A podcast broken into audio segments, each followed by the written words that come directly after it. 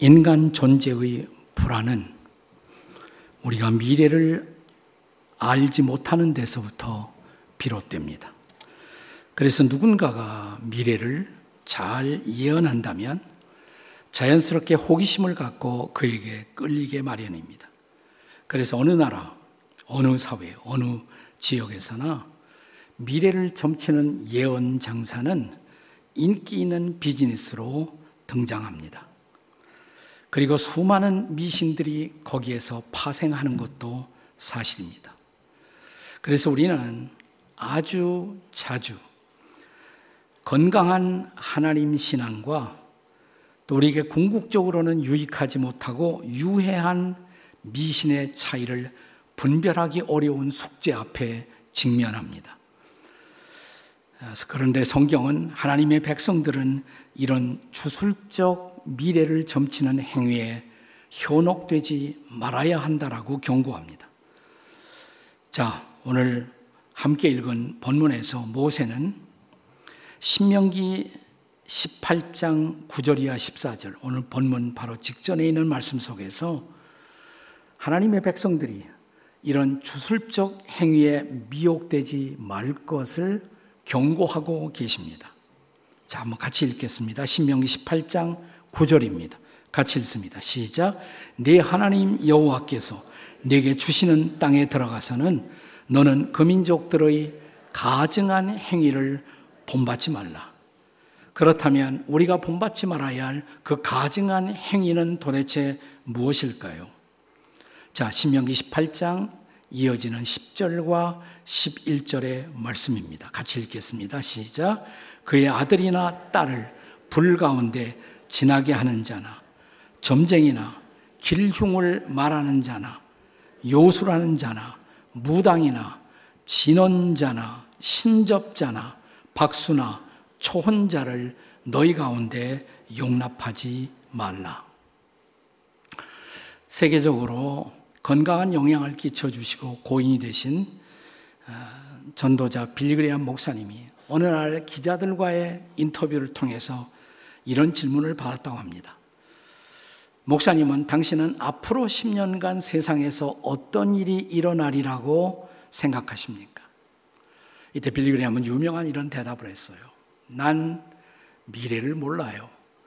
그러나 그 미래를 누가 붙들고 있는가를 저는 알지요. I do not know the future, but I know who holds the future. 나는 미래를 모르지만 누가 그 미래를 붙들고 있는가를 알고 있습니다. 나는 오직 그분을 신뢰하고 살아갈 따름입니다. 자, 우리가 신뢰하고 따라갈 그분은 누구겠어요? 하나님이시죠. 하나님의 아들 예수님이십니다. 성경은 미래를 말하는 자를 가리켜서 예언자라고 말하기도 하고요. 미래를 본다는 의미에서 선견자라는 표현을 사용하기도 합니다. 혹은 보다 광범한 단어로 선지자라고 말합니다. 오늘 우리가 함께 읽은 본문은 포괄적으로 하나님이 쓰시는 모든 선지자들에 대한 하나님의 견해를 담고 있습니다. 그런데 본문에서 중요한 것은 그 선지자 가운데서도 가장 중요한 한 선지자. 성경은 정관사를 붙여서 그 선지자가 말합니다. The prophet. 그 선지자. 그 선지자는 바로 예수 그리스도에 대한 예언이에요. 우리가 그분을 주목해야 한다는 사실을 오늘 본문은 가르칩니다. 자, 모세는 하나님이 일으켜 주실 그 선지자, 이렇게 장차 오실 그리스도를 표현하고 있는 것입니다. 그렇다면 오늘 본문을 통해서 장차 오실 하나님이 일으키실 그 유일한 선지자가 예수 그리스도라는 것을 우리는 어떻게 알 수가 있습니까? 예수님이 그 유일한 선지자 혹은 그리스도가 되신 세 가지 증거를 번호는 가르칩니다. 그 첫째는 이스라엘 백성 중에 한 형제로 오실 분이라고 말합니다. 한번 따라서 보세요. 이스라엘 백성 중에 한 형제로 오실 분. 자, 본문의 15절의 말씀을 같이 읽겠습니다. 15절입니다. 시작. 네 하나님 여호와께서 너희 가운데 내 형제 중에서 너를 위하여 나와 같은 선지자 하나를 일으키시리니 너희는 그의 말을 들을지니라. 지금 이 말씀은 모세가 하고 있는 거예요. 자, 그런데 모세가 이스라엘 백성 중에서 나와 같은 혹은 나를 넘어서는 선지자가 앞으로 일어날 것이다라고 말하는 것입니다. 이스라엘 백성은 구속사적으로 하나님이 선택한 특별한 백성이었습니다. 그런데 그 하나님 백성 중에서 그 백성을 인도할 인도자가 선지자가 일어나겠다는 것입니다. 바로 그분이 예수 그리스도이신 것입니다. 자, 이제 이스라엘 백성들이 광야를 거쳐 약속의 땅에 들어가기에 앞서서 이스라엘 백성들은 모세가 자신의 죽음을 예언하자 깊은 상심 속에 잠겼습니다. 앞으로 누가 우리를 인도할 것인가? 그때 모세가 주신 말씀이 본문의 말씀이에요. 나는 떠나도 나와 같은 혹은 나를 넘어서는 지도자가 선지자가 일어나게 될 것이다. 너희는 그의 음성을 들어야 한다. 라고 말씀하는 것입니다. 자, 그런데 바로 그분은 이스라엘 형제 중에서 일어나게 될 것이라고 말씀합니다. 자, 메시아 혹은 구세주 그리스도는 이스라엘 백성들의 계보를 통해서 앞으로 오실 분이라는 것을 예언하는 것입니다. 그것이 바로 신약이에요. 자, 구약을 지나서 우리가 신약을 열면 신약의 첫 번째 책, 첫 번째 페이지, 마태복음 1장 1절이 바로 이러한 예언의 성취를 보여주는 것으로 열립니다. 같이 읽겠습니다. 마태복음 1장 1절 다 같이 시작. 아브라함과 다윗의 자손 예수 그리스도의 계보라. 아브라함은 바로 이스라엘 백성들의 실제적 약속의 조상이죠. 그리고 다윗은 이스라엘 백성들을 인도하는 가장 존경받을 그들의 확고한 지도자로 예언되는 것입니다. 그런데 바로 아브라함과 다윗의 계보를 타고 메시아가 그리스도가 오실 것이라고 예언된 것입니다. 자, 우리가 마태복음 1장 17절을 보시면요.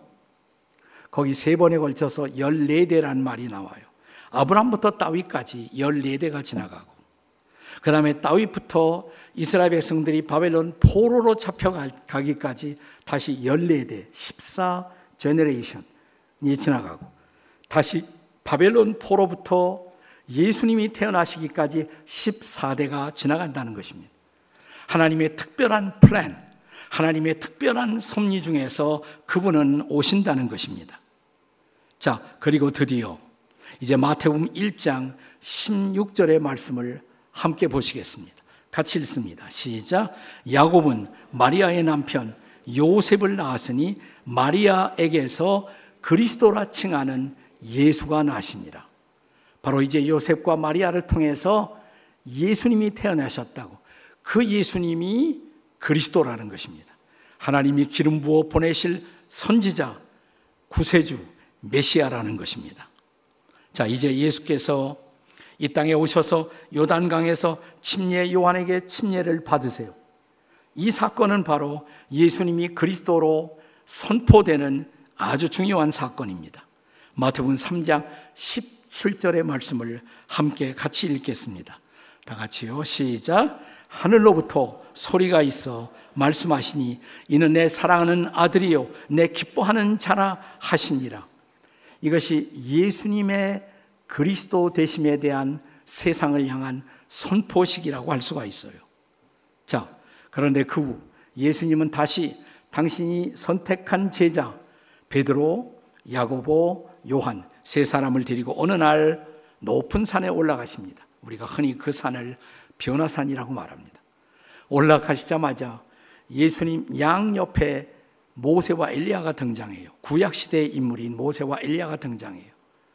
그리고 가운데 계신 예수님이 놀라운 빛 가운데 영광스러운 모습으로 변형되는 모습을 제자들이 보게 된 것입니다. 그리고 그 순간 하늘을 덮고 있던 구름을 사이로 해서 한 음성이 들려옵니다. 마태복음 17장 5절의 말씀입니다. 같이 읽겠습니다. 시작.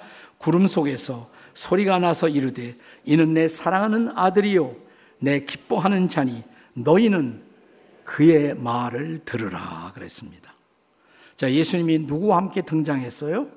모세와 엘리야. 모세와 엘리야는 구약에서 가장 중요한 두 인물이에요. 모세는 율법을 대표하고 엘리야는 모든 선지자를 대표합니다. 근 모세와 엘리야를 대동하고 예수님이 등장하신 거예요. 그리고 변화되신 것입니다.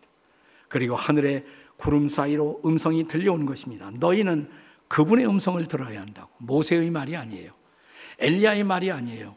예수님의 음성을 들어야 한다고. 자, 모세와 엘리야는 누굽니까? 다 예수님을 증거한 사람들이에요. 자, 우리는 이제 모세를 넘어서서 그리고 엘리야를 넘어서서 바로 메시아 되시는 그리스도의 음성을 들어야만 했던 것입니다. 여러분, 나중에 예수님이 십자가에 죽으시고 부활하신 후에 엠마오 길을 가시죠. 그때 두 제자에게 예수님이 찾아오십니다. 부활하신 예수님. 나 이 두 제자는 자기들과 함께하는 그분이 부활하신 주님인 것을 알아보지 못했습니다. 자, 주님은 그들과 말씀으로 대화를 하십니다. 그리고 그들에게 마침내 이렇게 책망하는 장면을 기억하십니까? 자, 누가 보면 22장, 24장, 누가 보면 24장 25절의 말씀입니다. 우리 같이 읽겠습니다. 다 함께 시작. 미련하고 선지자들이 말한 모든 것을 마음에 더디 믿는 자들이요. 그들이 말씀을 믿지 못한다고. 선지자들이 증거한 말씀을 받아들이지 못하고 있다고. 그러면서 이어지는 구절, 누가 보면 24장 27절은 이렇게 기록합니다. 같이 읽습니다. 시작. 이에 모세와 모든 선지자의 글로 시작하여 모든 성경에 쓴 바 자기에 관한 것을 자세히 설명하시니라 하면 그러니까 모세가 누구 증거한 거예요? 예수님 증거한 거예요. 모든 선지자가 누구 증거한 거예요? 예수님 증거한 거예요. 모세와 모든 선지자의 글로 시작하여 모든 성경에 쓴 바, 구약이죠. 모든 성경에 쓴 바 누구에 관한 것? 자기에 관한 것, 예수님에 관한 것을 설명하셨다. 그렇습니다. 그가, 그 예수님이 바로 구약에서 예언된 그리고 구약에서 기다리던 하나님의 아들이신 메시아 그리스도였던 것을 여러분 믿으시기 바랍니다. 자, 하나님이 일으키실 선지자, 그는 이스라엘 백성 가운데 한 형제의 모습으로 역사 가운데 오실 것을 예언하는 것입니다. 자, 하나님이 일으키실 선지자 두 번째로 그는 하나님의 이름으로 말씀을 전파하실 자입니다. 한번 따라서 하세요. 하나님의 이름으로 말씀을 전하실 자. 자, 메시아가 오시면 그분은 하나님의 이름으로 모든 필요한 말씀을 우리에게 전하실 것이라고. 자, 본문 19절의 말씀을 함께 보겠습니다. 같이 읽습니다. 시작. 누구든지 내 이름으로 전하는 내 말을 듣지 아니하는 자는 벌을 받을 것이요. 그런데 바로 그 직전 18절이죠.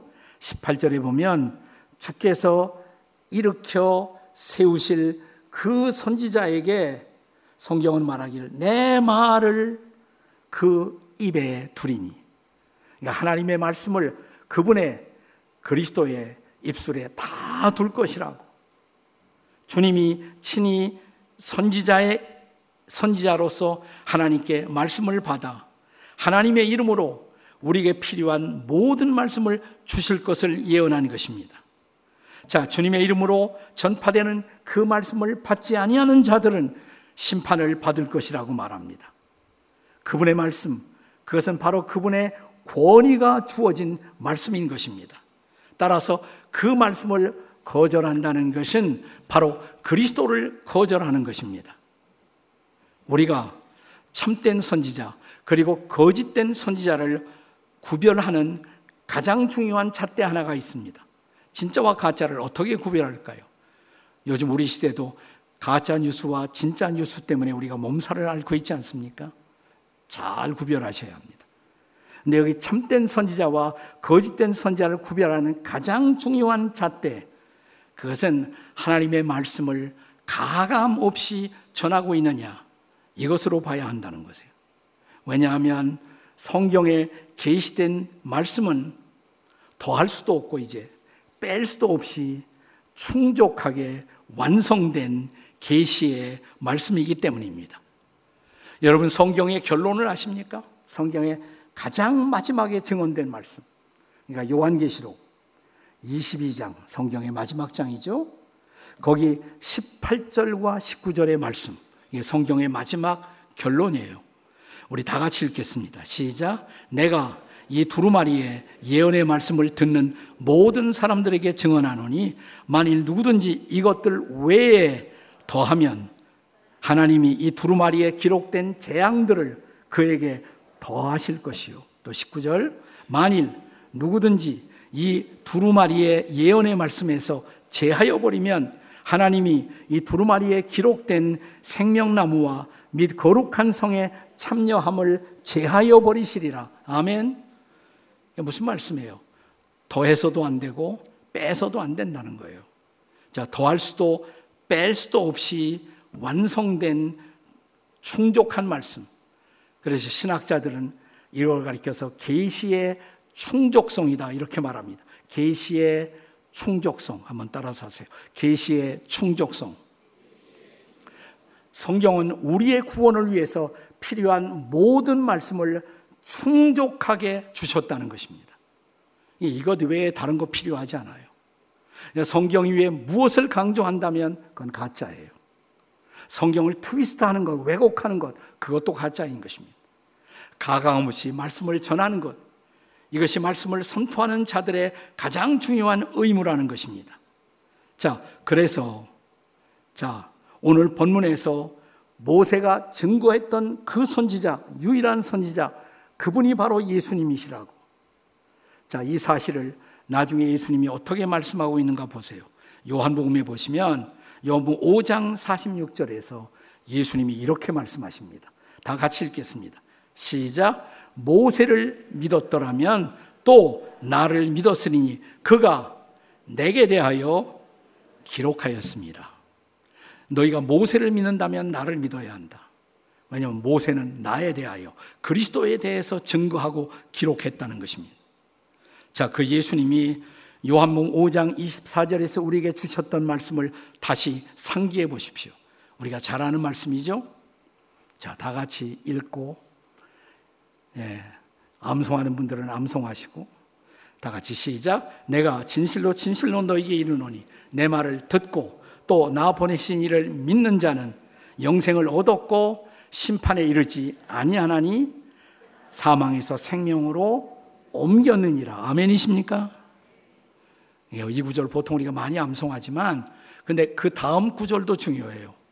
그러니까 24절만 중요한 것이 아니라 25절이 중요한 것입니다. 자, 요한복음 5장 25절입니다. 같이 읽겠습니다. 시작.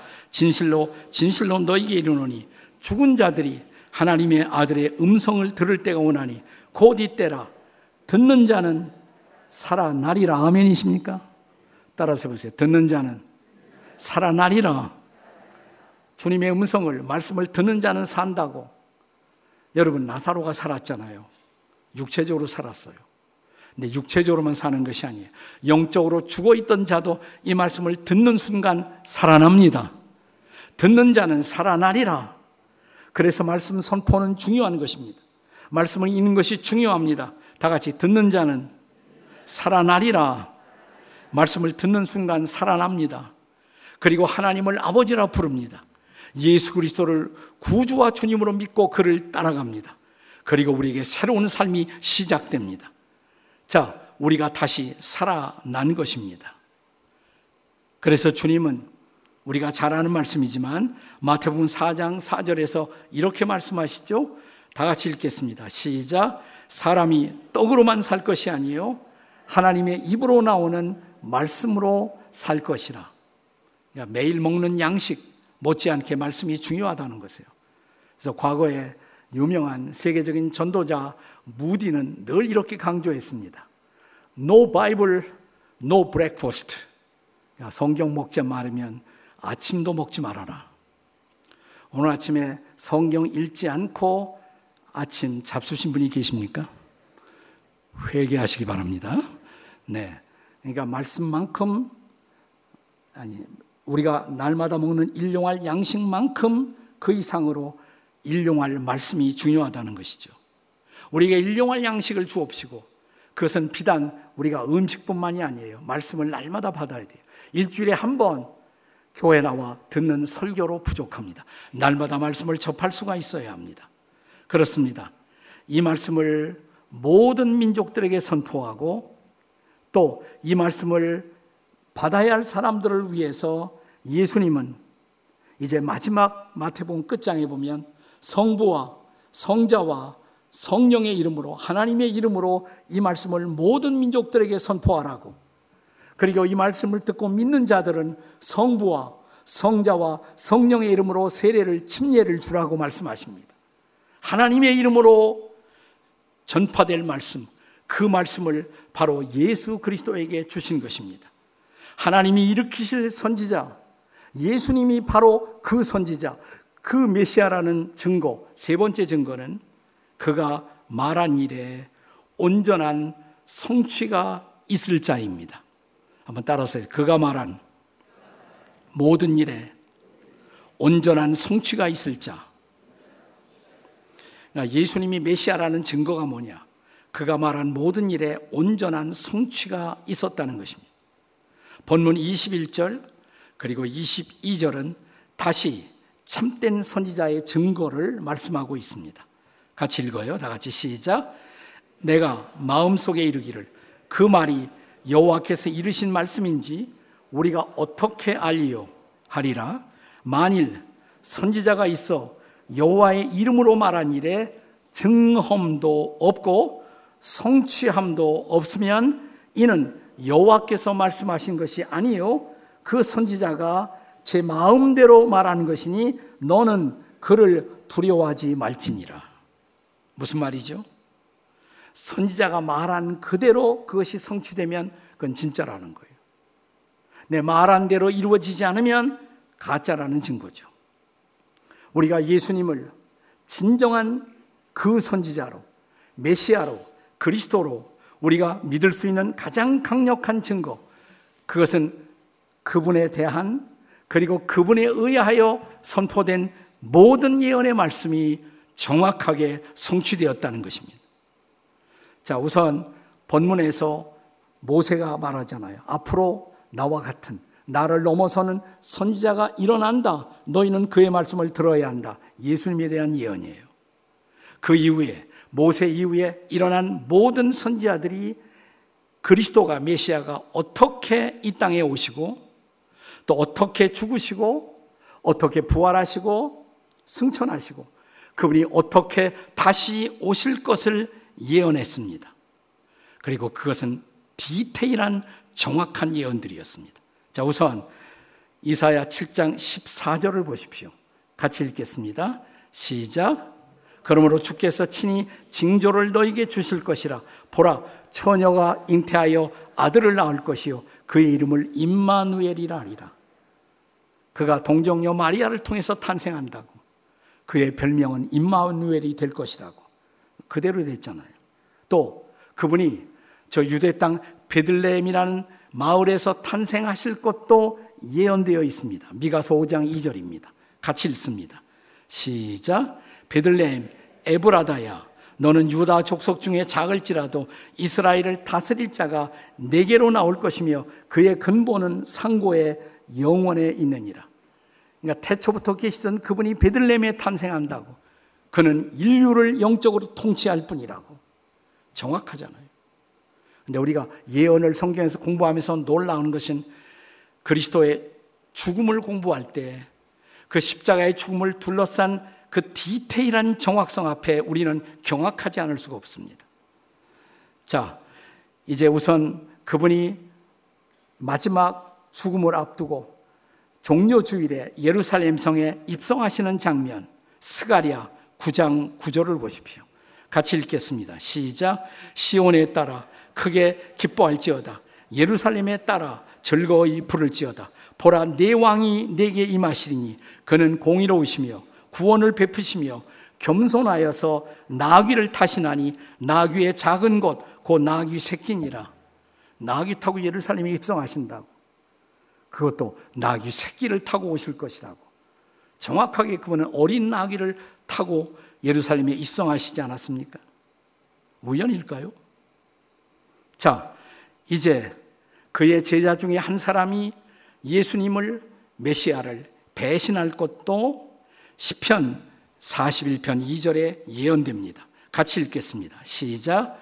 내가 신뢰하며 내 떡을 나눠 먹던 나의 가까운 친구도 나를 대적하여 그의 발꿈치를 들었나이다. 내 친구가 나를 배신할 것이라고. 그대로 됐잖아요.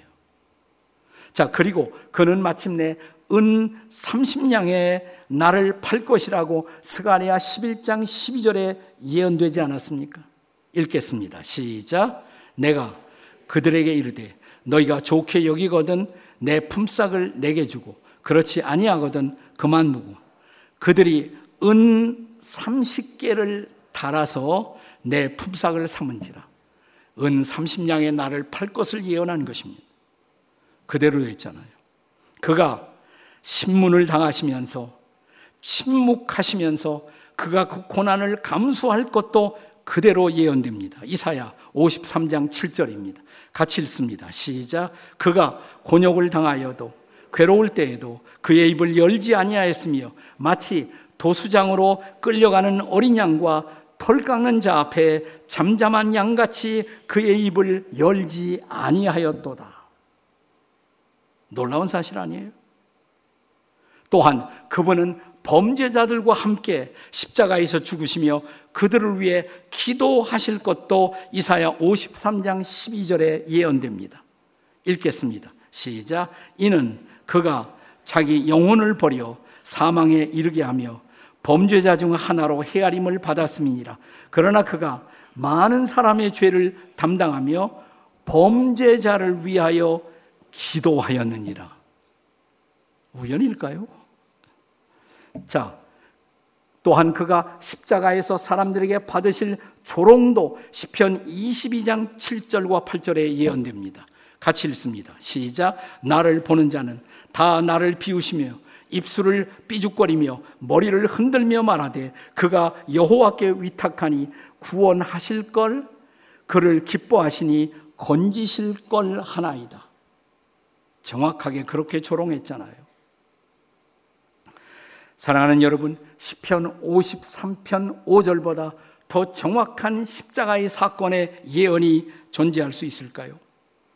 같이 읽습니다. 시작. 그가 찔림은 우리의 허물 때문이요. 그가 상함은 우리의 죄악 때문이라. 그가 징계를 받음으로 우리가 평화를 누리고 그가 채찍에 맞음으로 우리가 나음을 받았도다. 심지어는 그가 십자가에서 죽으신 후 부자의 무덤에 장사 지내실 것도 이사야 53장 9절에 예언됩니다. 같이 읽습니다. 시작. 그의 무덤이 그가 죽은 후에 부자와 함께 있었도다. 그러나 무덤에 들어간 그의 육체가 썩지 아니하고 부활하실 것도 시편 16편 10절에 예언됩니다. 같이 읽겠습니다. 시작. 주께서 내 영혼을 스월에 버리지 아니하시며 주의 거룩한 자를 멸망시키지 않으실 것이며 이건 새로운 번역인데 옛날 번역에 보면 주께서 거룩한 자를 썩지 않게 하실 것이며 그랬어요. 그게 더 좋은 번역인데 왜 이렇게 번역했는지 모르겠어요. 그 거룩한 자의 몸을 썩지 않게 하실 것이다. 그는 무덤에 들어갔지만 그가 부활할 놀라운 사실을 예언하고 있는 것입니다. 이런 디테일한 예언의 정확성 앞에 여러분 뭘 느끼십니까? 이것이 하나님의 말씀이 아니란 말입니까? 할렐루야. 우리 예수님, 바로 모세가 예언하고 모든 선지자들이 예언했던 바로 그분, 우리의 구주, 우리의 그리스도, 우리의 메시아, 바로 우리의 구원자인 것을 믿으시기 바랍니다.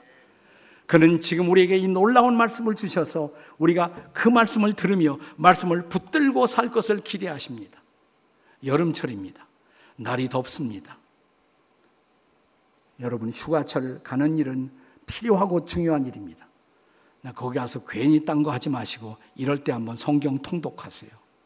말씀 묵상하시고 말씀을 통해 말씀의 주인신 그리스도와 교제하시고 그리고 은혜 받고 돌아오세요. 그러면 그 휴가는 갈만한 것입니다. 이 더위에 간다고 더위만 먹고 돌아오는 인생이 되지 마시기를 바랍니다. 다시 한번 오늘 설교의 중요한 결론. 더위 먹지 말고 은혜 먹으시기를 주의 이름으로 축원합니다. 한번 해보세요, 배 사람에게. 더위 먹지 말고 은혜 먹읍시다, 이렇게. 그 은혜 먹으려면 뭐 해야 돼요? 말씀을 가까이 해야 돼. 하나님이 주신 거룩한 말씀, 가감할 수 없는 예언의 말씀, 우리의 삶의 행로, 우리의 삶의 정로를 보여주는 놀라운 말씀, 이 말씀을 묵상하시고 말씀을 붙들고 하나님의 은혜의 터치를 경험하는 이 아름다운 여름이 되시기를 주님의 이름으로 축복합니다. 축원합니다. 기도하시겠습니다.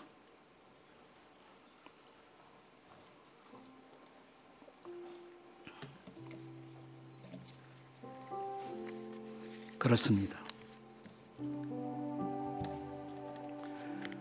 우리가 육체의 생명을 유지하기 위해서 날마다 양식을, 음식을 먹어야 하듯 하나님은 우리의 영적 생명을 유지하기 위해서 하나님의 말씀을 주셨어요.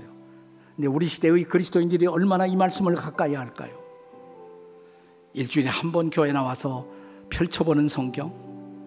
그것으로 우리 영적 생명이 유지가 되겠습니까? 우리의 승리가 보장되겠습니까? 세상을 이기는 자로 살 수가 있겠습니까? 주님 감사합니다. 말씀을 주셨으니 말씀 붙들고 살겠습니다. 말씀으로 살아가는 여름철 이 계절이 되도록 도와 주시옵소서. 주님 말씀 붙들고 살겠사오니 도와 주시옵소서. 우리 함께 통성으로 같이 기도하시겠습니다. 주님 우리에게 말씀을 주심을 감사합니다. 이 말씀을 붙들고 이 말씀을 묵상하며 말씀과 더불어 말씀과 함께 살아가는 당신의 백성들이 되도록 도와 주시옵소서.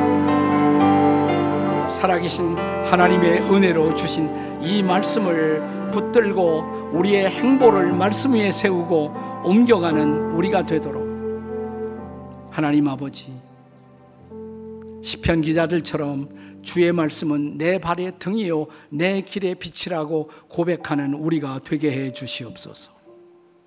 이 여름철 말씀을 가까이 하게 하시고 이 말씀으로 우리의 영혼이 살아나고 우리의 영혼이 하나님의 은혜를 먹고 피어나는 놀라운 시간들이 될 수 있도록 이 계절을 축복해 주시옵소서. 예수님의 이름으로 기도합니다. 아멘.